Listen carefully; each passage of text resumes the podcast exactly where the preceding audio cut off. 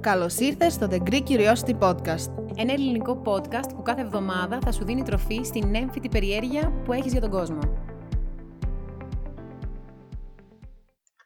Καλώς ήρθατε σε ένα ακόμα επεισόδιο του The Greek Curiosity. Καλησπέρα ή καλημέρα και από μένα. Σήμερα στην παρέα μας έχουμε τον ε, λογοθέτη Σπύρο Λογοθέτη. Είναι ένας άνθρωπος ο οποίος ε, έχει έρθει και αυτός από την Αγγλία πρόσφατα, αν δεν κάνω λάθος, Σπύρο. Ναι, πολύ σωστά και έχει σπουδάσει στην Αγγλία. Θα μας τα πει τώρα ο ίδιος όμως, δεν θέλω να, πάρω την, ε, να σου πάρω τη, τη δόξα, ναι, γιατί τι έχεις καταφέρει. Ε, θα μιλήσουμε για αγώνες όπως το Marathon des Samples. Θα μιλήσουμε για αγώνες που ε, δημιουργείς ο ίδιος, όπως είναι το Hard Sun. Είναι πολύ ενδιαφέρον αγώνας. Στο Αγκίστρι. Πολύ σωστά, ναι. Και γενικά θα μιλήσουμε για μια προσωπικότητα η οποία θεωρούμε μαζί με την Ειρήνη ότι πρέπει να ακουστεί εκεί έξω και πρέπει οι άνθρωποι να εμπνέονται από ανθρώπους σαν το Σπύρο και να παίρνουν ιδέες και να βγαίνουν λίγο από το comfort zone. Οπότε, καλώς ήρθες στην εκπομπή. Καλώς σας βρήκα. Ε, θα ήθελα να πω και εγώ από τη μεριά μου ένα ευχαριστώ που με καλέσατε για αυτή, τη, για αυτή τη συνέντευξη και για την ευκαιρία που μου δίνετε να μεταφέρω και εγώ ε, με αυτόν τον τρόπο τις εμπειρίες μου και την φιλοσοφία μου, ας πούμε, με κατά κάποιο τρόπο, ας πούμε. Τέλεια. Πες μας από τι έχεις σπουδάσει, πες μας που ήσουν. για τον εαυτό σου. Αρχικά, εγώ έχω μεγαλώσει στο αγκιστρι το οποίο είναι ένα πολύ μικρό και ήσυχο νησί, το οποίο φιλοξενεί γύρω στους 600 με 700 μόνιμους κατοίκους.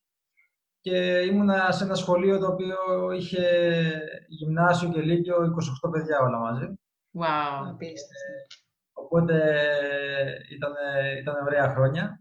Και ε, μόλις τελείωσα το Λύκειο στα 17 μου, γιατί έχω κερδίσει και χρονιά, ε, αποφάσισα να μην δώσω πανελλήνιες και να συνεχίσω τις σπουδές μου στο εξωτερικό. Ναι. Ε, γενικά, εγώ ήμουν πολύ δραστήριος μικρός, μου άρεσε πολύ το ψάρεμα, μετά έκανα windsurf, έκανα κατεδίσεις, οπότε ε, είχα το στοιχείο μέσα μου και αποφάσισα να, να πάω στην Αγγλία ε, να μείνω με μια οικογένεια για δύο χρόνια και παράλληλα να κάνω κολέγιο, αθλητικό κολέγιο και να βγάλω κάποια διπλώματα προπονητικής, διαιτησίας κτλ. Έτσι ώστε να γυρίσω μετά τα δύο χρόνια στην Ελλάδα και να, να ασχοληθώ πάνω σε αυτό το κομμάτι στο, στο νησί. Τέλεια. Ε, στην Αγγλία αλλά, ε, έμενα στο, στο Essex, στο Colchester, όπου μετά το κολέγιο πήρα μια υποτροφία και Πήγα στο Πανεπιστήμιο του Essex για να κάνω sport science. Τέλειο. Πώς σου φάνηκε αυτή η εμπειρία στην Αγγλία; Να φύγω από το Αγκίστρι μόνος μου από μια τάξη με 8 παιδιά και να πάω σε ένα κολέγιο που είχε 1200 παιδιά, μιλώντας μια ξένη γλώσσα, ε, σίγουρα ήταν εγώ τρομακτικά θα πω στην αρχή. Ε, έπαθε ένα πολιτισμικό σοκ, ναι, ναι, θα ναι. μπορούσαμε να πούμε. Ναι, κατά κάποιο τρόπο ναι. Δηλαδή, ήταν όλα τόσο καινούργια ε, σε μένα και γενικά το αντιμετώπισα θεωρώ πολύ καλά,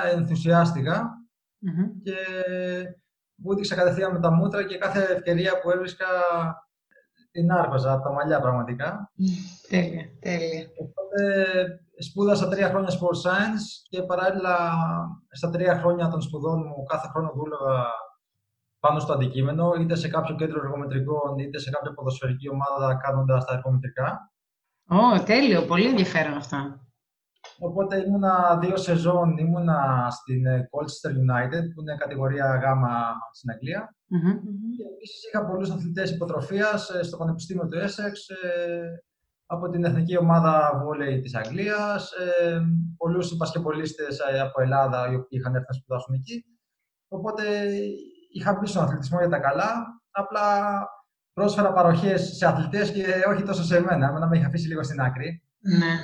Ε, μετά γύρισα στην Ελλάδα όπου έκανα τη θητεία μου ε, για 9 μήνες και εκεί λίγο ε, με πήρε από κάτω, δηλαδή πήρα κάποια κιλά, ήθελα να κάνω πράγματα και δεν μπορούσα γιατί ήμουν στο στρατό, είχαν ευριάσει πολύ και έλεγα ότι μόλις βγω από το στρατό θα θα κάνω ένα μεταπτυχιακό κάτι, να ξαναπάω στην Αγγλία κτλ. Mm-hmm. Ε, ήθελα κάτι για να ξεκινήσω να δουλεύω πάλι, πάλι πάνω σε μένα. Mm-hmm. Οπότε πήγα στην Αγγλία, πήγα στο Λίβερπουλ, έκανα μεταπτυχιακό πάνω στην αθλητική διατροφή και ήμουνα ο μοναδικός από τα 16 άτομα που πήρε και μία δουλειά στο, στην ομάδα της Everton, που είναι αλφα εθνική στην Αγγλία στο ποδόσφαιρο. Μπράβο, wow. Εντυπωσιακότατο. Πολύ.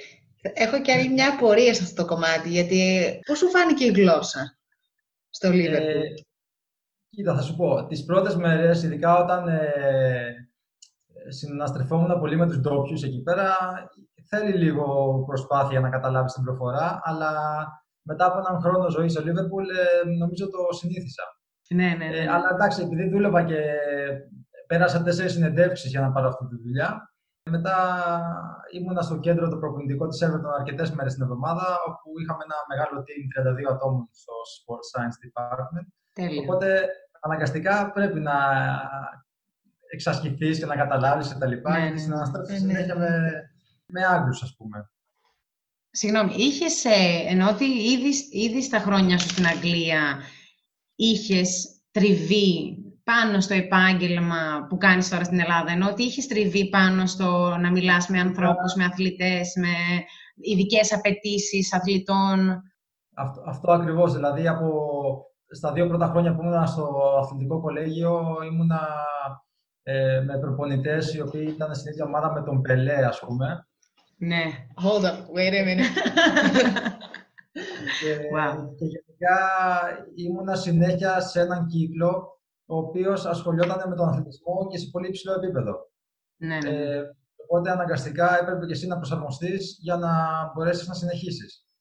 Ε, και μετά στο, στο Πανεπιστήμιο είχαμε ένα πρόγραμμα που μπορούσες να κάνεις πρακτική μέχρι 18 ώρες την εβδομάδα πάνω στο αντικείμενό σου και μετά από 6 μήνες ε, με πήραν για δουλειά. Πολύ ενδιαφέρον. Αυτό το κέντρο που έκατσα στο κέντρο για 2,5 χρόνια και ταυτόχρονα με στέλνανε ε, είτε σε μια έκθεση πανεπιστημίων sport science ε, στην ε, Βόρεια Αγγλία, είτε σε κάποια ομάδα για δύο εβδομάδες να κάνουμε κάποια εργομετρικά.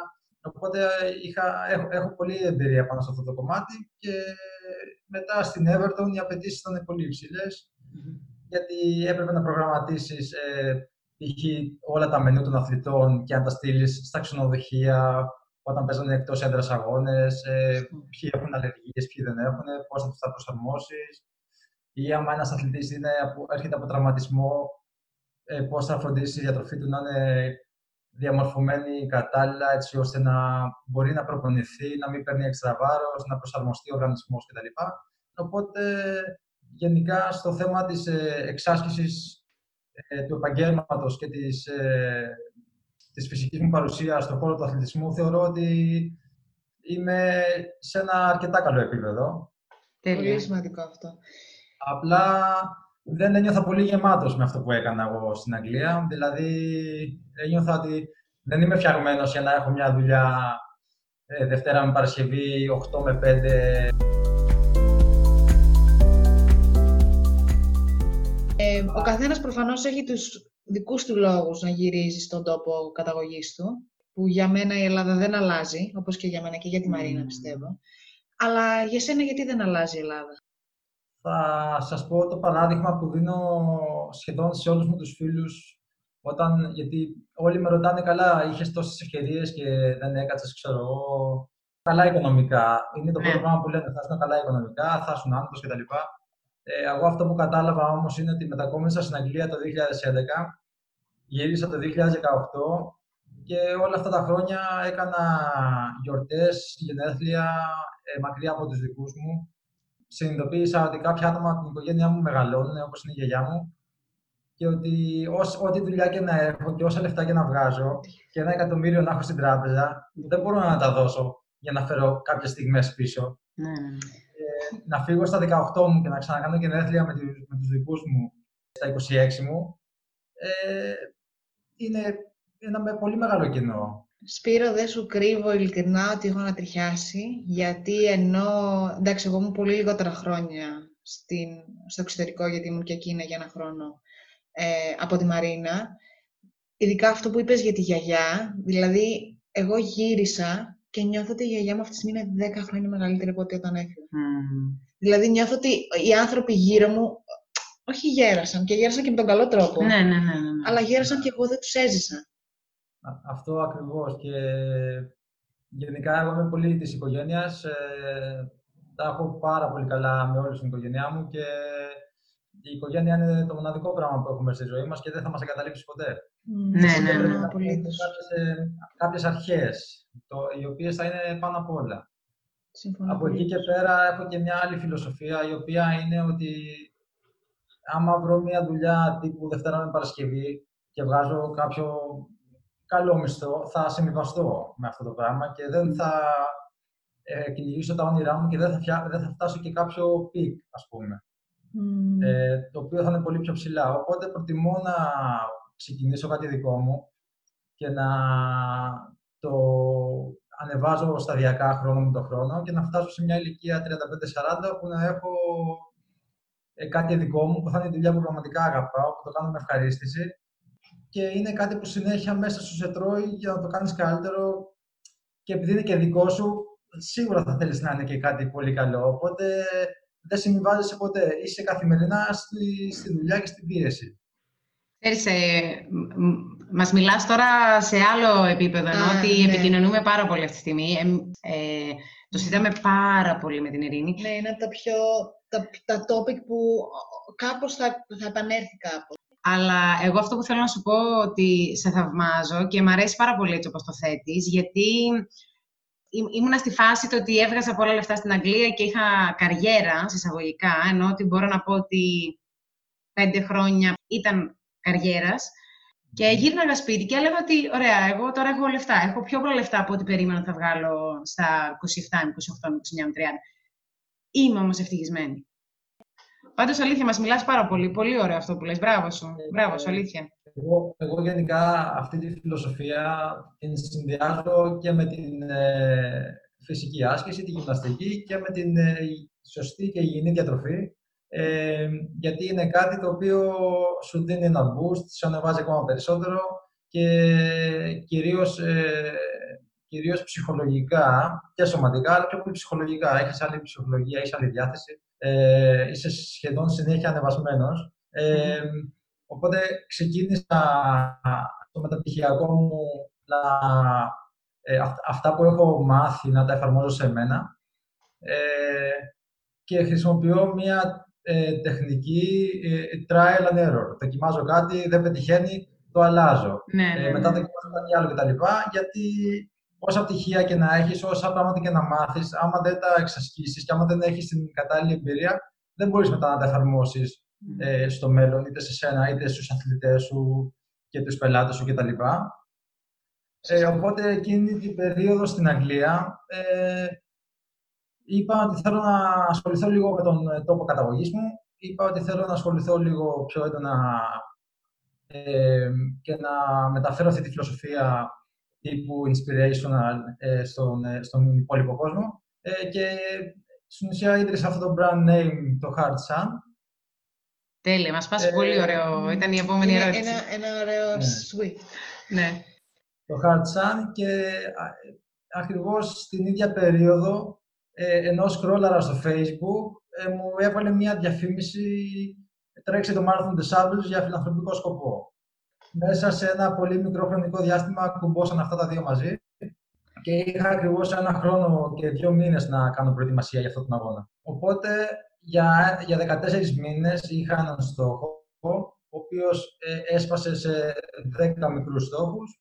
Κάθε μήνα, κάθε εβδομάδα, κάθε ημέρα είχα κάτι να κυνηγήσω. Είτε αυτό είναι να οργανώσω τη διατροφή μου, είτε είναι να οργανώσω την προπονησή μου, είτε είναι να ψάξω για χορηγούς, είτε είναι να ε, συναναστραφώ με κόσμο, με αθλητές που το έχουν ξανακάνει κτλ. Οπότε ήμουνα 14 μήνες ε, και κυνήγαγα έναν στόχο. Το οποίο αυτό μετά μου έφερε άλλους 200 ε, στόχους και άλλες 200 γνωριμίες και κόσμο και τα λοιπά και ε, καταλαβαίνω ότι έτσι λειτουργούν τα πράγματα. Όταν κυνηγάς κάτι πάρα πολύ, μετά σου φέρνει πίσω τα διπλά.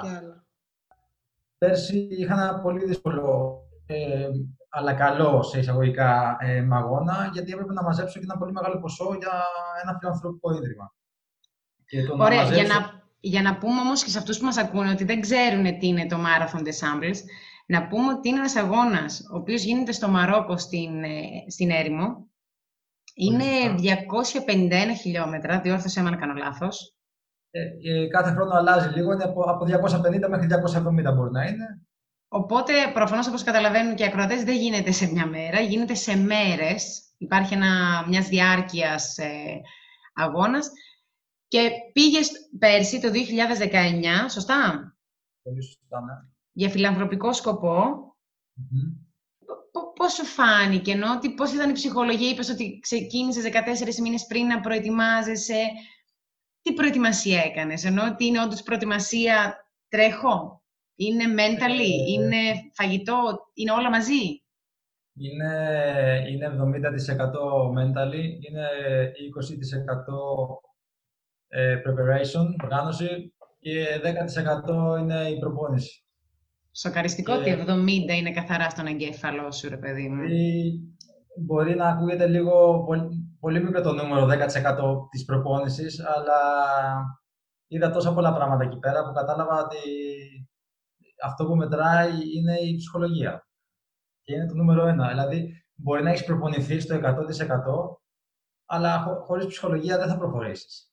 Ε, οπότε, εγώ ξεκίνησα να δουλεύω το ψυχολογικό κομμάτι. Ε, ήμουνα στο Αγκίστρι, έμενα σε ένα πολύ μικρό σπιτάκι, μόνος μου, ε, με, το, με, το, με το τζάκι μου, τα βιβλία μου και πήρα και κάποιους μήνες εκτός δουλειάς, έτσι να αφοσιωθώ πάνω σε αυτό. Ναι. Η δουλειά μου είναι να γίνω εγώ καλύτερος σε αυτό που κάνω και να δημιουργήσω διάφορα event τα οποία θα μαζέψω κάποια χρήματα για το φιλανθρωπικό σκοπό. Οπότε είχα καθημερινά προπόνηση, τίποτα ε, extreme για, για το επίπεδο του αγώνα. Ε, δηλαδή, άμα ξαναπήγαινα, θα άλλαζα πάρα πολλά πράγματα. Οπότε ε, έτρεχα καθημερινά, έτρωγα σωστά καθημερινά, κοιμόμουν σωστά, ε, έκανα κάποιες ε, θεραπείες, ε, μασάζ και τα λοιπά μια φορά το μήνα για να προστατέψω και τον εαυτό μου από τραυματισμούς. Ε, ένα μήνα πριν πάω στο Μαρόκο πήγα και στο Πανεπιστήμιο Τρικάλων που έχουν έναν θάλαμο ο οποίος ε, προσαρμόζει τη θερμοκρασία έτσι ώστε όταν πας εκεί ε, σε, αυτό το τοπίο με την τόση ζέστη να είσαι λίγο, βασικά να είσαι όσο πιο καλά γίνεται προσαρμοσμένος στις ναι. Ε, συνθήκες. Οπότε ήμουν σε ένα θάλαμο επί δύο εβδομάδες και έκανα κάθε μέρα προπόνηση ξεκινώντας από 45 βαθμούς Κελσίου και φτάσαμε τους 55 πλάς. Πώς είναι, ναι, πώς είναι αυτό; 55 είναι, είναι ένας θάλαμος, όπως είναι να φανταστείς τα ψυγεία τα μεγάλα σε ένα χασάπουδο. Okay. Ε, το οποίο είναι μέσα γεμάτος σόμπες και τεράστιες λάμπες UV, οι οποίες ε, έχουν ακτινοβολία όπως ο ήλιος. Και έχεις ένα πρωτόκολλο για δύο εβδομάδες και ε, είσαι μέσα σε αυτόν τον χώρο από μία ώρα την ημέρα και καταλήγεις στο τέλος να είσαι τρεις-τέσσερις ώρες. Ε, ταυτόχρονα αυξάνεις ε, το επίπεδο δυσκολίας στον διάδρομο, αυξάνεις τη θερμοκρασία, αυξάνεις το βάρος που κουβαλάς στην πλάτη σου, γιατί στον αγώνα κουβαλάς όλο τον εξοπλισμό και όλο το φαγητό στην πλάτη σου. Η διοργάνωση δεν σου παρέχει απολύτως τίποτα. Να πούμε ότι είναι από τους, από τους πιο δύσκολους αγώνες που υπάρχουν ε, στον κόσμο. Είναι, είναι, πιο, είναι πιο δύσκολος αγώνας ε, και δεν το λέω επειδή πήγα και έτρεξα εκεί, απλά σε αναλογία, η αναλογία με άλλους αγώνες, ε, με αυτά που έχουν συμβεί, με ιστορίες ανθρώπων που έχουν πεθάνει, έχουν χαθεί και ότι στην ουσία πληρώνεις στη συμμετοχή σου ένα ποσό το οποίο είναι για να καλύψουν τη μεταφορά σου πίσω στην Ελλάδα εάν χτύπα ξύλο ε, πεθάνεις. Ε, αυτομάτως αυτό σου... Τρομακτικό. Το τρομάζει λίγο. Οπότε από μόνο του και αυτό σου λέει κάνε καλή προετοιμασία και σκέψου το σωστά γιατί εντάξει, δεν θα είναι η πρώτη φορά που άμα γίνει κάτι, ας πούμε, θα είσαι εσύ, αυτός. Ναι. Οπότε η προετοιμασία ήταν αυτή, αλλά ψυχολογικά, ας πούμε, το να μείνω μόνος μου και να ηρεμήσω και να, και να το κάνω και ένα φιλανθρωπικό σκοπό ήταν πολύ μεγάλο κίνητρο για μένα. Δηλαδή, σε κάθε δυσκολία, κατά τη διάρκεια του αγώνα, σκέφτεσαι, λέγαμε, αφού ξέρω εγώ, έκανα 14 μήνες υπομονή, μάζεψα τόσα λεφτά για το ίδρυμα, είναι κρίμα τώρα, ας πούμε, να τα παρατήσεις. Για ποιο ίδρυμα, πες μας για ποιο ίδρυμα τα μάζεψες τα λεφτά. Το ίδρυμα είναι, λέγεται Hope for Children. Έχει έδρα το Ηνωμένο Βασίλειο, αλλά όλα τα χρήματα πήγαν σε ένα σχολείο στην Αφρική. Και στην ουσία αγοράσαμε για 175 παιδιά ε, φάρμακα, ρούχα και βιβλία για έναν ολόκληρο χρόνο. Απίστευτο. Απίστευτο. Και εντάξει, είναι λίγο... Ε, δεύτερη φορά ισχύει. τρελό να σταματήσεις σε έναν αγώνα από τη στιγμή που έχεις ένα τέτοιο κίνητρο. Ναι, ναι, ναι. ναι. ναι. Και άμα το σκεφτεί κάποιος, είναι και αυτό που έκανα εγώ κατά κάποιο τρόπο είναι και πάρα πολύ εγωιστικό. Το να, το να προσφέρεις τη βοήθειά σου χωρίς αντάλλαγμα είναι πάρα πολύ εγωιστικό. Γιατί αυτό που παίρνεις πίσω εσύ σε, ε, ε, σε φτιάχνει τόσο πολύ ψυχολογικά. Ε, νιώθεις τόσο καλά με τον εαυτό σου. Και είναι λίγο εγωιστικό, αλλά αυτό ο κόσμος δεν το σκέφτεται τόσο πολύ σε τέτοιο βαθμό. Ε, και εμένα αυτό είναι σαν ναρκωτικό, το να βοηθάς χωρίς να είναι θέλεις το καλύτερο ναρκωτικό, βασικά. Είναι... Δεν ξέρω, εμένα, εμένα με φτιάχνει πάρα πολύ, ας πούμε, αυτό το πράγμα. Μ' αρέσει. Ε... Να σου πω κάτι, είναι καλό να έχεις αυτό το εγωιστικό κομμάτι. Εγώ στο δίνω, είναι εγωιστικό. Συμφωνώ. Αλλά καλύτερα να είναι αυτό. Δηλαδή, άμα είναι μέσα από τον εγωισμό σου να βοηθούνται άτομα, ας είναι. αυτό ακριβώς. Και όταν γύρισα από αυτόν τον αγώνα, ε, δεν σκεφτόμουν καθόλου ε, ότι έτρεξα αυτόν τον αγώνα, δεν σκεφτόμουν καθόλου τη δυσκολία του. Ε, σκεφτόμουν μόνο πόσους γνώρισα και τι ιστορίες είχε ο καθένας να μου πει. Το να πας ε, εκεί, στη μέση του πουθενά, με άλλους 1.200 που δεν ξέρεις κανέναν από αυτούς, που είναι όλοι από διαφορετικές χώρες, που ο καθένας είναι εκεί για τον δικό του σκοπό, για το δικό του όνειρο και μένεις σε μια σκηνή με άλλα 7 άτομα, είναι, είναι super. Γιατί λέει ο καθένας τις ιστορίες του, γνωρίζεις και ο κόσμο. Είναι, είναι, είναι απίστευτο. Δηλαδή, μπορώ να κάθομαι και να λέω ιστορίες κάθε μέρα, πραγματικά. Θα, θα μας πεις καμία. ε, Μία. Κοιτάξτε, ας πούμε, ο... ήταν ένας κύριος, τον οποίο τον είδα στον αεροδρόμιο. Ήταν, ναι. Ε, ήταν έτσι ψηλός, καλαφρός ε, και μου φαίνονταν λίγο, λίγο περίεργος, ας πούμε, δεν μου φαίνονταν πολύ αθλητικός τύπος. Ναι. Και βλέπω ότι είχε και ένα τατουάζ στο πόδι του με το σήμα του αγώνα και τρία αστέρια από πάνω. Και μου φάνηκε λίγο περίεργο. Τέλος πάντων, μπαίνω στο, φτάνουμε στο Μαρόκο, μπαίνουμε στα Πούλμαν. Είχαμε 9 ώρε διαδρομή για να πάμε στο, ε, ας πούμε, στην εκκίνηση. Και καθόταν λίγο πιο πίσω μου στο λεωφορείο, από που μιλάει αρκετά κτλ. Ε, και ο συγκεκριμένος τύπος ήταν η τέταρτη φορά που πήγαινε να τρέξει στον αγώνα. Εξού και τα τρία αστέρια. Ναι, ακριβώς. Δηλαδή κάθε χρόνο που τερμάτιζε είχε από ένα αστέρι, αλλά το εντυπωσιακό είναι ότι είχε περάσει καρκίνο του προστάτη. Wow. Τα 50 του. Και επειδή το ξεπέρασε, είπε ότι δεν θα συμβιβαστώ άλλο με τη ζωή. Πρέπει να ξεκινήσω να κυνηγάω τα όνειρά μου, να κάνω πράγματα τα οποία θα τα θυμάμαι. Πήγε και έταξε την πρώτη χρονιά αυτόν τον αγώνα για φιλανθρωπικό σκοπό, για αυτούς που έχουν ε, καρκίνο του προστάτη. Πήγε να κάνει raise awareness για το ε, για αυτό που είχε περάσει και για, και για τον καρκίνο. Ε, και από εκεί και πέρα πήγαινε κάθε χρόνο και τρέχει, πάει κάθε χρόνο και τρέχει αυτόν τον αγώνα. Σακ. Δηλαδή, από εκεί και πέρα, εγώ τι να γυρίσω να του πω που πήγα 26 χρονών, ε, full προετοιμασία ε, και, και, και δεν, δεν μπορείς να πεις κάτι. Να γυρίσεις και να πεις ότι έκανες τι, ας πούμε. Εγώ γυρνάω και λέω ότι γνώρισα τον Κέβιν που είχε καρκίνο και το ξεπέρασε και έχει τρέξει τέσσερις φορές στον αγώνα. Εντάξει, όμως Οπότε... έχεις πολύ ωραίο mentality, γιατί θα, ε, ξέρω και άλλους ανθρώπους που έχουν κάνει το The Samples και έχουν, ε, έχουν λίγο ψηλά το, ξέρεις, σαν, γιατί εντάξει, όπως, ναι. όπως, και, όπως και να το πούμε έτσι, είναι απίστευτα δύσκολος αγώνας. Δηλαδή για κάποιον ο οποίος. Είναι δύσκολο για κάποιον ο οποίος δεν τρέχει. Για κάποιον ο οποίος τρέχει, είναι ακόμη πιο δύσκολος. Δηλαδή να ξέρεις ότι πρέπει επί 6-7 μέρες να είσαι σε, σε έρευνα. Δηλαδή πριν, Έχω να κάνω τόσο ένα σωρό ερωτήσεις, αλλά δεν θέλω να σε διακόψω. Δεν το καταφέρνω, συγγνώμη. Θέλω να σε ρωτήσω λίγο, να μου είπες για τον Κέβιν, ο οποίος ε, πέρασε καρκίνο. Εσύ πήγες 26 χρονών, είπες; Ε, ναι, 26 ήμουν. Οπότε στην ουσία έχεις τα μισά του χρόνια κοντά. Ναι. Κοντά, ναι. Απλά σκέψω ότι εγώ αυτό που σκέφτομαι είναι ότι ο Κέβιν προφανώς, δηλαδή είναι αυτό που έλεγες πριν για το εγωιστικό κομμάτι της εισαγωγικά. Το βάζω σε bracket στο εγωιστικό. Γιατί και ο Κέβιν είχε. Είναι, είναι mentally. Είναι 70% εγκέφαλος. Ο Κέβιν έλεγε ότι πονάω, υποθέτω, υποθέτω, πονάω σήμερα, πονάω αύριο, αλλά έχω περάσει καρκίνο. Τι να μου πει τώρα 260-280 χιλιόμετρα στην έρημο. Έχω περάσει καρκίνο. Είμαι ανίκητος, αν θες. Κάπως έτσι νομίζω θα το έβλεπε ο άνθρωπος. Πόσο μάλλον και εσύ από την άλλη μεριά που λες ότι δεν τρέχω για μένα. Εγώ είμαι ένα μέσο για κάποια παιδιά στην Αφρική να έχουν ε, προμήθειες για ένα χρόνο. Πολύ, πολύ σωστά. Ενώ το έχω ακούσει ότι άνθρωποι πηγαίνουν και τρέχουν για καλό σκοπό, αλλά δεν, δεν μπορώ να, να, να σκεφτώ την διαδικασία. Δηλαδή, Καλά, okay. το έχω κάνει και εγώ στην Αγγλία για, για αγώνες. Δηλαδή, έχω μαζέψει λεφτά για παιδάκια με καρκίνο στην Αγγλία. αλλά δεν συγκρίνεται με αυτό που έχει κάνει ο Σπύρος. Ε, θα σου πει ο Σπύρος. Σπύρο, πες μας.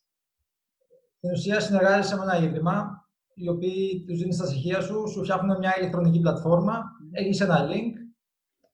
και, και βάζει όλε λεφτά μέσα. Και το link μπορείς να το στείλεις με email, μέσω Facebook, να το κοινοποιήσεις. Αυτός που βάζει τα λεφτά και κάνει την κατάθεση, εννοείται πως βλέπει το ποσό του, βλέπει και ποιοι άλλοι έχουν βάλει. Ε, βλέπουν αν έχεις πιάσει τον στόχο σου, ο οποίος μπορεί να είναι 1000 λίρες, 10.000 λίρες, 500 ευρώ κτλ. Mm-hmm. Εννοείται ότι δεν υπάρχει πλαφόν, μπορεί να λες σε 2.000, αλλά άμα όλος θέλει να βάλει παραπάνω, βάζει. Δεν είναι... Ναι, ναι, ναι ε, θέμα αυτό. Ε, και λειτουργεί κάπως έτσι. Και είναι και μια νοοτροπία που στο εξωτερικό λειτουργεί πάρα πολύ, πάρα πολύ καλά και πάρα πολλά χρόνια. Και θα ήθελα πάρα πολύ αυτό να το ε, φέρω στην Ελλάδα, αυτή ναι. την νοοτροπία. Και ήδη κανονίζω ένα project, το οποίο θα το ανακοινώσω πολύ σύντομα. Τέλεια. Ε, δεν μπορώ να αποκαλύψω τώρα κάτι. Όχι, όχι, όχι, όχι, δεν χρειάζεται. Όχι ακόμα. Αλλά σε δύο εβδομάδες περίπου θα ξέρουμε. Τέλεια. Ε, και γι' αυτό ε, εγώ ε, στο μυαλό μου ξεκαθαρίζω λίγο τα πράγματα. Δηλαδή, μπορεί να έχω το αγωνιστικό το κομμάτι που είμαι αθλητής, ε, έχω τους χορηγούς μου και πάω και τρέχω έναν αγώνα για να τα πάω καλά. Αλλά έχω και το άλλο κομμάτι το οποίο είναι, δεν είναι, ε, το οποίο είναι ότι κάνω κάποια extreme challenges, αλλά δεν τα κάνω για το μετάλλιο, δεν τα κάνω για να τερματίσω, τα κάνω για να, ε, να βελτιώσω τον εαυτό μου μέσα από μια δυσκολία. Και αυτό που θέλω να μεταφέρω στον κόσμο είναι ότι πραγματικά δεν πρέπει τέτοια project να τους τρομάζουν. Δηλαδή το να πάει να τρέξεις σε ένα extreme περιβάλλον ή έναν μεγάλο αγώνα, ε, δεν πρέπει να σε, να σε τρομάζει, πρέπει να σε εξητάρει. Θα σε πάρει σε μια διαδικασία να ψαχτείς, να μάθεις, να διαβάσεις και δεν είναι ακατόρθωτο. Δηλαδή δεν μου αρέσει να κάνω έναν αγώνα, π.χ. έκανα το Marathon des Sables, το έκανα σε τόσο χρόνο, βγήκα σε αυτή την κατάταξη, ε, και είμαι ο καλύτερος. Για να δειχθεί, ας πούμε. Κατάλαβα. Μ' αρέσει να, να πάω να το κάνω και να βρω μετά άλλα πέντε άτομα και να μου πούνε πάμε να το κάνουμε όλοι μαζί. Ε, κάπως έτσι. Γιατί ένα ρεκόρ θα είναι ρεκόρ για μία μέρα, για ένα χρόνο, για δέκα χρόνια. Ναι, ναι, ναι. Αυτά που κερδίζεις εσύ όμως δεν αλλάζουν, τα έχεις μέσα σου. Ένα μετάλλιο θα το κρεμάσεις στο τοίχο σου, αλλά μια στιγμή, κάποια στιγμή θα φτάσει η ώρα να ανακαινήσεις το σπίτι σου, να τα κατεβάσεις στον τοίχο, να τα βάλεις σε ένα κουτί, να τα βάλεις στο πατάρι. Εμένα είναι στις κούτε ακόμα. Ναι, ωραία. Οπότε τα ξεχνάς. Αλλά αυτά ναι. που ζεις, οι εμπειρίες δεν τις ξεχνάς. Τις έχεις πάντα μέσα σου και είναι, είναι, αυτά είναι τα, τα, τα τρόπια σου, αυτά είναι τα μετάλλια σου και έτσι πρέπει να λειτουργεί ο κόσμος. Αυτά είσαι εσύ. Mm. Αυτά Οπότε, όπως καταλαβαίνω από την εμπειρία σου, θέλεις να δώσεις την ευκαιρία και σε άλλους ανθρώπους να έχουν την ίδια εμπειρία με το αγκίστρι, να φανταστώ. Με το Hard Sun. Με το Hard Sun. Ναι. με το Hard Sun είναι ένας αγώνας βουνού, 27 ε, χιλιόμετρα, ο οποίος δεν έχει μεγάλο επίπεδο Οπότε ε, μπορεί ένα πολύ μεγαλύτερο κοινό να προσεγγίσει μια τέτοια διαδρομή. Ε, ο οποίος ο αγώνας έχει σκοπό να γυρίσει στο νησί από όμορφα μονοπάτια και δασικούς δρόμους, να φτάσεις πίσω από το νησί που δεν ακούγονται αμάξια, δεν έχει φασαρία, ακούγονται μόνο τα πουλιά, η φύση, ε, βλέπεις από πίσω θάλασσα, βλέπεις το ηφαίστειο των μεθάνων, βλέπεις την αρχαία επίδαυρο, κάνεις τον κύκλο, κατεβαίνεις σε παραλίες, ανεβαίνεις σε δάσος, κατεβαίνεις σε παραλία και έχουμε και έναν πιο μικρό αγώνα που είναι 10 χιλιόμετρα, ο οποίος είναι για έναν ε, που δεν θέλει να κάνει μια τόσο μεγάλη βόλτα, ας πούμε, ναι, ναι, ναι. και θέλει να γυρίσει, ξέρω εγώ, τα παραδοσιακά τοπικά εκκλησάκια εκεί που έχουμε. Ε, και αυτό, ας πούμε. Είναι το Σεπτέμβριο, Ερήνη, να σε ενδιαφέρει. Εγώ το ψήνω. Θες να πάμε Έχει το δεκάρι; Έχει βαλθεί να με βάλει να κάνω αγώνες. Έχει βαλθεί. Ε, της έχω πει τώρα, το τύχιο θα κάνει, το hard sum θα κάνει, δεν ξέρω πού θα την πάω πρώτη τώρα. Ό,τι θέλετε. Πάντως, άμα θέλετε να έρθετε στο Αγκίστρι, θα είναι χαρά μας. Ε, ναι, ναι, είναι πολύ πιθανό να ξέρεις, γιατί τώρα ξεκινάνε πάλι αγώνες και συζητάμε τι και πώς. Το ψάχνουμε. Ο σκοπός μου είναι να μεταφέρω όλο αυτό και να δημιουργήσουμε ένα, μια μεγάλη οικογένεια ε, χωρίς, ε, χωρίς περιορισμούς. Ε, όποιος θέλει έρχεται, ε, όποιος θέλει χρησιμοποιεί τα hashtags και γίνεται μέλος της ομάδας, ε, μεταφέρει positive vibes. ε, κάνει, κάνει καλό και κάνεις καλό και δέχεσαι καλό και είναι μια αλυσίδα και αυτό δεν έχει ταβάνι, μπορεί να φτάσει οπουδήποτε. Ναι, ναι. ναι. Ε, είναι αυτό που λέγαμε και παλιά, ότι αν χαμογελάσεις σε κάποιον, δεν θα, σου, δεν θα κλάψει, θα χαμογελάσει ναι, και αυτός ναι. πίσω. Οπότε είναι, είναι ειλικρινά ό,τι θα δώσεις, αυτό θα πάρεις. Mm. Όπως τρώσεις, ναι, έτσι θα κοιμηθείς. Ναι. Απλά επειδή τώρα ας πούμε, είναι, πολύ, είναι πολύ φρέσκο όλο αυτό, είναι ένα-ενάμιση χρόνο ας πούμε, ε, έχω πολλά μελλοντικά σχέδια ε, να το επεκτείνω αυτό πάρα πολύ και πραγματικά είμαι πάρα πολύ ενθουσιασμένος. Ε, μας πήγε λίγο πάει πίσω, καλά. Μας πήγε λίγο πίσω η καραντίνα και το lockdown, αλλά είναι άλλη μια ευκαιρία να δεις τα πράγματα από μια όψη, μια διαφορετική, να ρίξεις μια διαφορετική ματιά, να βάλεις στο μυαλό σου να λειτουργήσει λίγο διαφορετικά, να σκεφτείς νέα πράγματα, ε, καινούριες ιδέες και προχωράμε με αυτή τη λογική και με αυτό το σκεπτικό. Τέλεια. Πολύ, ωραίο λογική, πολύ ωραίο σκεπτικό, πολύ ωραίο mentality. Μπράβο σου. Θέλουμε να μας πεις για το Leadville. Λοιπόν... Αλλά, ε... συγγνώμη, θέλω να πεις και τι είναι το Leadville. Δηλαδή, εμείς ξέρουμε, αλλά το κοινό δεν ξέρει, ή ένα ποσοστό του κοινού δεν ξέρει τι είναι το Leadville.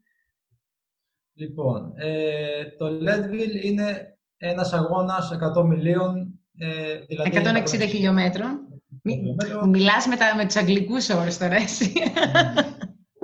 160 χιλιόμετρα ε, είναι στο Κολοράντο στην Αμερική. Είναι όλο σε υψόμετρο, οπότε το extreme condition εκεί είναι η έλλειψη Γιατί το χαμηλότερο σημείο του αγώνα είναι το υψηλότερο σημείο της Ελλάδος. Δηλαδή, ε, εμάς ο Όλυμπος είναι η υψηλότερη κορυφή. Ο αγώνας ξεκινάει από αυτό το υψόμετρο και μόνο ανεβαίνει. Έχει, έχει δύο τεράστιες ανηφόρες στα Twin Lakes, στο Hope Pass. Ε, είναι δύο πολύ σκληρές αναβάσεις, ε, που είναι και η δυσκολία του αγώνα. Ε, λένε ότι ο αγώνας ξεκινάει από εκεί και πέρα, αφού τις έχεις περάσει τις ανηφόρες. Ε, είναι ο δεύτερος πιο ιστορικός αγώνας στον πλανήτη εκατομμυλίων ε, και κάθε αθλητής που τρέχει τέτοιες αποστάσεις έχει στο bucket list του ε, αυτόν τον αγώνα. Εντάξει, δεν μπορείς, δεν μπορείς να, να πάει ο καθένας. Ενώ ότι δεν, δεν απλά ξύπνησες μια μέρα, λες θα πάω στο Leadville και απλά δήλωσες συμμετοχή και σε πήραν στο Leadville. Σωστά; Ε, έχει, ναι, σωστά. Έχει πολλές δυσκολίες πλέον γιατί πρέπει να έχεις και αγώνες κριτήρια για να συμμετάσχεις σε τέτοιους αγώνες. Ε, οι αγώνες κριτήρια πρέπει να είναι από παρόμοιους αγώνες 100 μιλίων, 100 χιλιόμετρων κτλ. Οι οποίοι ε, αυτοί οι αγώνες πρέπει ανά τρία χρόνια να ανανεώνονται ε, για να δουν ότι τα τελευταία τρία χρόνια έχεις κρατήσει μια καλή σταθερή ε, φυσική κατάσταση mm-hmm. και έχεις ξανακάνει κάτι παρόμοιο. Και κατά δεύτερον, πλέον, επειδή είναι τόσες πολλές οι αιτήσεις, γίνεται κλήρωση. Δηλαδή, δηλώνουν ε, συμμετοχή 7.000 άτομα δέχονται, και δέχονται τα 800. Και εσύ μπήκες. Εγώ μπήκα, ναι. Ήμουνα τόσο χαρούμενη που το είδα. Λες και ήμουν εγώ. Ήμουνα, wow! Ε, Δυστυχώς δεν θα γίνει ο αγώνας. Ναι, φέτος, ναι. Ε, φέτος, αλλά ε, δεν πειράζει. Έχουμε περισσότερο χρόνο για προετοιμασία. Ναι. Ε, και να πω την αλήθεια και να γινόταν δεν θα ήμουν τόσο χαρούμενος, γιατί θα ήταν εκεί πέρα, ας πούμε, ε, όλοι πάνε για τους διοργανωτές. Οι διοργανωτές που είναι ένα ζευγάρι ηλικιωμένων, ε, τους μαζεύουν σε μια αίθουσα και τους κάνουν ένα motivational talk, ένα, ένα speech, το οποίο πας γι' αυτό, τελείωσε.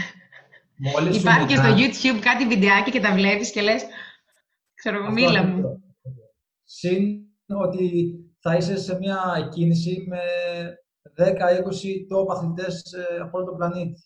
Δηλαδή, είναι πολύ ανατρεχιαστικό να ξέρεις ότι τρέχεις με τέτοιους αθλητές και τους ανταγωνίζεσαι και είστε στον ίδιο αγώνα και τρέχετε τα ίδια μονοπάτια. Γιατί ε, δεν ξέρεις πότε θα ξανά έχει αυτή την ευκαιρία. Ναι, ναι, και ναι. το 90% αυτών των αθλητών είναι πολύ ε, inspiring και motivational ε, και έχουν και αυτοί τις δικές τους φοβερές ιστορίες και ταυτόχρονα νιώθεις τα vibes τους και δεν θα σταματήσεις. Θα συνεχίσεις να τρέχεις και να τερματίσεις τον αγώνα ναι. και να φτιάξεις τις δικές σου ιστορίες που θα μεταφέρεις εσύ και αυτός ο κύκλος θα πρέπει να συνεχίζεται. Σωστά. Τώρα που είπες για το motivational speech που βγάζουν, εγώ το έχω στο κινητό μου, το έχω κατεβάσει στο YouTube και στο Ultra. Ήταν στο repeat, ξανά. Ξανά, ναι, πάλι πίσω. Ναι, ναι, ναι, θα στο βάλω από το έχω μετά. Ναι. Ε, αυτά έτσι, έτσι λειτουργούν και το, η αλήθεια είναι, καλός ή κακός, ότι στην Ελλάδα δεν έχει φτάσει αυτό τόσο πολύ. Θα το, το κάνουμε εμείς, Βρεσπύρο, μην αγχώνεσαι. Θα είμαστε εμείς οι γέροι που κάποια γενιά αργότερα θα μιλάει. Γιατί όχι; Αυτό ακριβώς, αυτό ακριβώς το, βλέπω, το βλέπω να έρχεται. Ναι. Ε, απλά, ε, ίσως έρχεται και κάποιες φορές με λάθος τρόπο. Δηλαδή, ε, πρέπει να μεταφέρεις την πραγματική ουσία, ε, να μεταδίδεις ε, τα θετικά vibes έτσι πώς τα δέχεσαι, να μην ε, αλλάζεις κάτι και να μην ε, παρουσιάζεις πράγματα με διαφορετική εικόνα. Mm-hmm. Όπως είπα, με το The το έκανα εγώ, αλλά μπορεί να το κάνουν και άλλοι χίλιοι.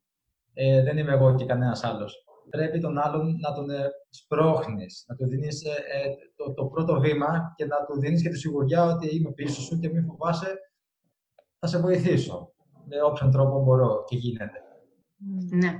Άρα, ποια εσύ θεωρείς ότι ήταν η πιο δύσκολη στιγμή σου στο Λεσάμπλες, ας πούμε; Ε, την τέταρτη μέρα ε, περνάγαμε πάνω από μια ξερή λίμνη η οποία είχε έκταση 2-3 χιλιόμετρα και σε κάποια σημεία βούλιαζε το πόδι σου. Και την ίδια στιγμή πέρναγε το ελικόπτερο από πάνω μας με τις κάμερες σε τόσο κοντινό ύψος που κοίταξα πάνω και είχα μείνει με το στόμα ανοιχτό και μου μπήκε το πόδι σε μια λακκοβίτσα και μου γύρισε ο αστράγαλος. Oh. Γι, αυτό, γι, αυτό, γι' αυτό έλεγες το... Ναι, ναι, συνέχισε, συγγνώμη. συγγνώμη. Για πες. Μου γύρισε ο αστράγαλος ε, μετά από 10 χιλιόμετρα ε, με χτύπησε στους περονιαίους, ο πόνος ανέβηκε στο γόνατο και δεν μπορούσα να λυγίσω καθόλου το πόδι μου. Και είχα μπροστά μου να, περπατι... να τρέξω άλλα 70 χιλιόμετρα, τα οποία τα περπάτησα και έκανα, έκανα 13 ώρες. Περπάτημα συνεχόμενο χωρίς να σταματήσω. Ε, απλά επειδή εγώ δεν είχα κάνει προετοιμασία στο περπάτημα, είχα κάνει προετοιμασία μόνο στο τρέξιμο, οπότε είχε αλλάξει το, το, ο τρόπος που πατάω Οπότε έβγαλα αρκετές φουσκάλες στα πόδια μου. Mm. Βάλε τις φουσκάλες, βάλε το πολύ περπάτημα που πρίστηκαν τα πόδια, βάλε λίγο τη ζέστη που πρίζεσαι για τη ζέστη. Έφτασα το βράδυ στη σκηνή και ενώ δεν ήμουν κουρασμένος ε, σωματικά, απλά πονάγανε λίγο τα πόδια μου τις πληγές και ήμουν ψυχολογικά ένα ράκος. Γιατί υπολόγιζα να τρέξω 8 ώρες και έκανα 13. Ναι. Οπότε έπρεπε τις υπόλοιπες τρεις μέρες που είχα μπροστά μου να αλλάξω λίγο την τακτική μου και τα σχέδιά μου φοβόμουν κιόλας μην πάω στο γιατρό και μου πει ο γιατρός: Ξέρεις κάτι, δεν σε αφήνει να συνεχίσεις, δεν μπαίνουμε στο ρίσκο. Ε, οπότε καταλαβαίνεις ότι σκεφτώ, οι σκέψεις που περάσαν από το μυαλό μου ήταν ε, λίγο. Τι πάνε όλα χαμένα κατά κάποιο τρόπο. Ναι, ναι.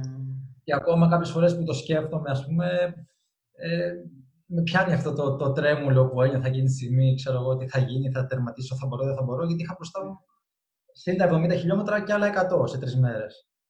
Ε, Παρ' όλα αυτά γύρισα στη σκηνή, ε, δύο τη νύχτα, κοιμήθηκα μέχρι το πρωί, ξύπνησα, ήταν περισμένο το πόδι κτλ.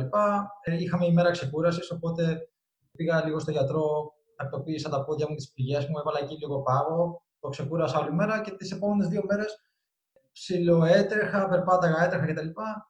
Και όταν τερμάτισα, εντάξει, ήταν μεγάλη ανακούφιση. Οπότε σίγουρα η μέρα που έπαθα που γύρισα το πόδι μου και τραυματίστηκα είναι ένα από τα highlights, ας πούμε. Σοκαριστικό. Αλλά είχε δυνατό mentality, ενώ ότι πάλι συνθήκες θα ήταν μια πολύ καλή δικαιολογία να σταματήσει. Τύπου εντάξει, δεν μπορώ, παιδί μου. Έπαθα τραυματισμό, δεν είναι αστεία τα πράγματα. Δεν το διακινδυνεύεις. Μπράβο σου, μπράβο σου. Αλλά επίσης, ας πούμε, την προηγούμενη μέρα από αυτήν, τις τρεις πρώτες μέρες, η πρώτη 50 από τους 1200, την τέταρτη μέρα ξεκινάνε τρεις ώρες μετά. Δηλαδή, κάθε μέρα έχουμε κίνηση στις 8. Την τέταρτη μέρα, που είναι η μεγαλύτερη μέρα, που είναι 90 χιλιόμετρα τρέξιμο, οι πρώτοι 50 ξεκινάνε 4 ώρες μετά, για να είναι η παρόμοιοι χρόνοι του τερματισμού με τους υπόλοιπους. Okay.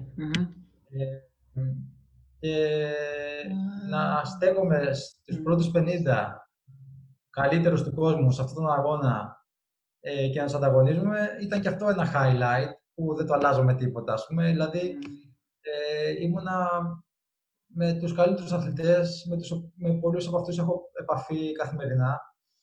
Με Μαρόκο, με Ισπανία, με Αγγλία, με Ισπανία, με Ιταλία. Και και εντάξει, δεν, αυτά δεν τα αλλάζω με τίποτα και αυτά είναι που μένουν. Ναι, ναι, ναι, ναι, δεν συζητώ. Μπράβο σου. Μπράβο σου, αλήθεια. Μας έχεις εμπνεύσει. Αυτό, αυτός ήταν ο σκοπός. Να εμπνεύσεις ε, εμάς τους ακροατές. Σε ευχαριστούμε πάρα πολύ για τον χρόνο σου. Πραγματικά σε ευχαριστούμε. Ανατριχιάσαμε αρκετά ναι, ναι. πολλές φορές. Η Ειρήνη ήταν όλη την ώρα πέμπτη φορά. Έκτη φορά. Ε, θα βάλουμε τα link σου αν θέλουν οι άνθρωποι να σε βρούνε, να σου μιλήσουν, να πάρουν ιδέες. Είσαι άνθρωπος που ασχολείσαι, ασχολείσαι επαγγελματικά με, το, με τον αθλητισμό και το πώς μπορείς να φτιάξεις τη διατροφή σου αθλητικά, το σώμα σου αθλητικά. Ενώ για κάποιον ο οποίος ασχολείται με τον αθλητισμό είσαι the person to go, ας πούμε. Συνεργάζομαι σε μια κλινική στο Κουκάκι, όπου έχουμε κέντρο εργομετρικών και, είμαι, και παρέχω υπηρεσίες εκεί ε, πάνω, στο, πάνω στη διατροφή, αθλητική διατροφή κυρίως, yeah. Ναι. στην προπόνηση για αγώνες. Αυτό έχω σπουδάσει, αυτό έχω μάθει, το εξασκώ ε, επαγγελματικά επίσημα. Ε, οπότε, όποιος χρειαστεί κάτι, μπορεί να επικοινωνήσει μαζί μου, βεβαίως. Τέλεια. Σε ευχαριστούμε πάρα πολύ. Ευχαριστούμε πάρα πολύ. Εγώ σας ευχαριστώ και θέλω με τη σειρά μου να σας ευχηθώ ό,τι καλύτερο με το νέο εγχείρημα αυτό και με τα podcast, γιατί είναι πραγματικά κάτι πολύ τέλειο. Να είσαι καλά, σε ευχαριστούμε. Καλή συνέχεια. Εάν έχεις και εσύ άλλες αξιοπερίεργες ιδέες, μπορείς να μας αφήσεις σχόλιο στο Castbox ή να επικοινωνήσεις μαζί μας μέσω Facebook και Instagram. Το username μας και στις δύο πλατφόρμες είναι The Greek Curiosity Podcast, χωρίς παύλες, χωρίς τελείες. Περιμένουμε και τα σχόλιά σας, γιατί θα είναι και για μας πιο εύκολο να φέρουμε στις εκπομπές μας καλεσμένους από διάφορους τομείς. Με αυτόν τον τρόπο θα μπορέσουμε μαζί να ανακαλύψουμε περισσότερα αξιοπερίεργα πράγματα. Οπότε, stay tuned!